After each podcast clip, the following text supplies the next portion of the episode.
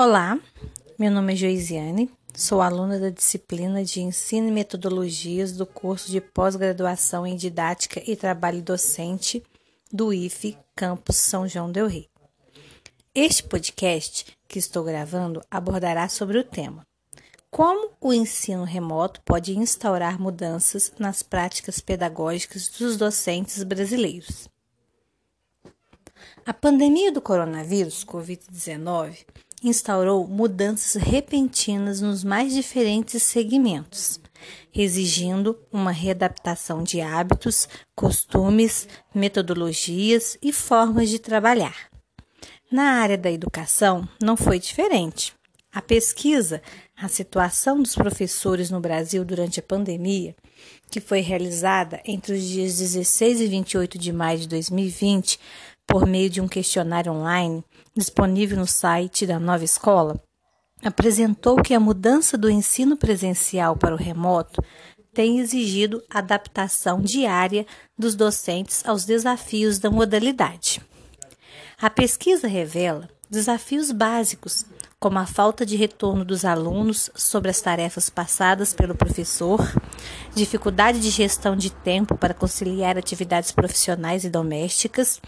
até desafios mais abrangentes, como a falta de equipamentos e ou internet entre os estudantes, dificuldade de acesso às atividades e a comunicação com o professor. Para minimizar esta situação, docentes buscam atender os alunos que precisam em horários especiais, a fim de permitir que os mesmos consigam também ter acesso. No entanto, esta opção não garante acesso a todos os alunos. Assim, mesmo com todos os esforços, ainda surgem reclamações e insatisfações das famílias, sendo um fator de desgaste na relação escola-família, aumentando as demandas e expectativas que recaem sobre os docentes. Sem contar que a pesquisa também revelou que parte significativa dos professores não estão em dia com a programação curricular do segundo bimestre letivo. De acordo com os dados da pesquisa, os alunos de escolas públicas enfrentam de forma mais intensa esses desafios, ainda mais pelo fato de que as plataformas de ensino virtual não estão presentes na modalidade presencial na maioria das escolas públicas, sem contar com as diferenças de contexto entre alunos, professores e escolas, que podem ser mais intensas para uns do que para outros alunos, uma vez que são determinadas por suas condições sociodemográficas. A questão do acesso à internet e do uso das tecnologias também deve ser analisado, pois o acesso à tecnologia e à internet é necessário para cumprir a quinta competência da B N C C, Base Nacional Comum Curricular, que diz respeito à utilização de tecnologias digitais, de informação e de comunicação de forma crítica, de forma que se tenha uma compreensão de coisas relacionadas às leis de segurança de dados e que os estudantes saibam como funcionam os algoritmos de busca.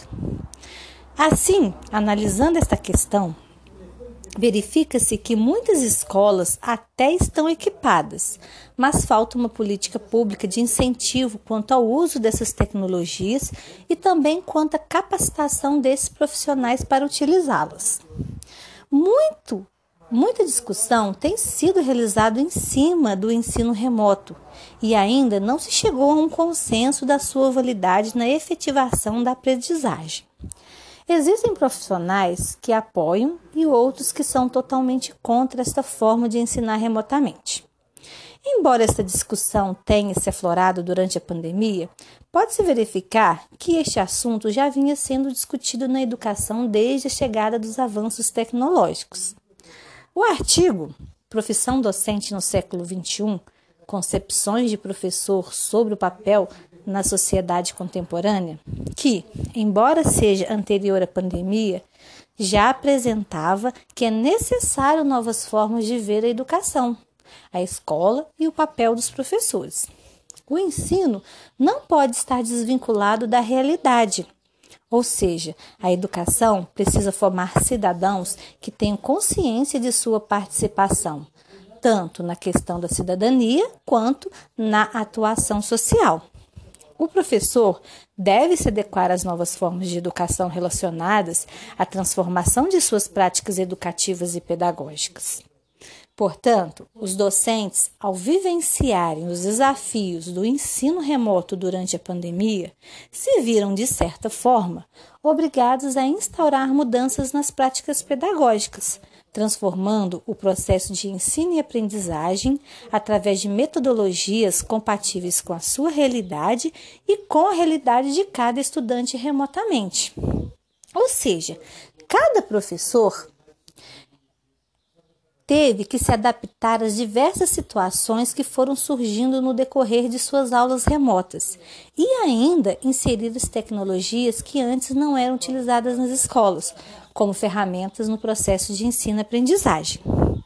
Sem dúvida, este ano de dois mil e vinte foi um desgaste emocional muito grande, tanto para os docentes que tiveram que sair da caixinha no qual já estavam acomodados e encarar o que para muitos dos profissionais era desconhecido,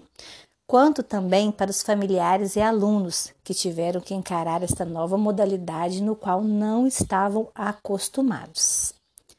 Porém, também acredito que esta improvisação propiciará, mesmo que de uma forma caótica, um novo olhar para as práticas pedagógicas, que muitas das vezes estão engessadas dentro da escola.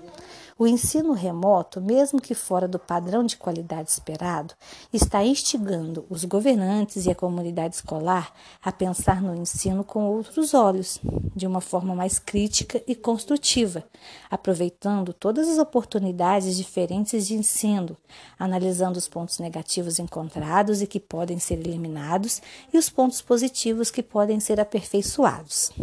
Já podemos perceber o aumento de vários cursos de capacitação gratuitos disponíveis e que podem ajudar os profissionais a se capacitarem para os novos desafios que ainda estão por vir.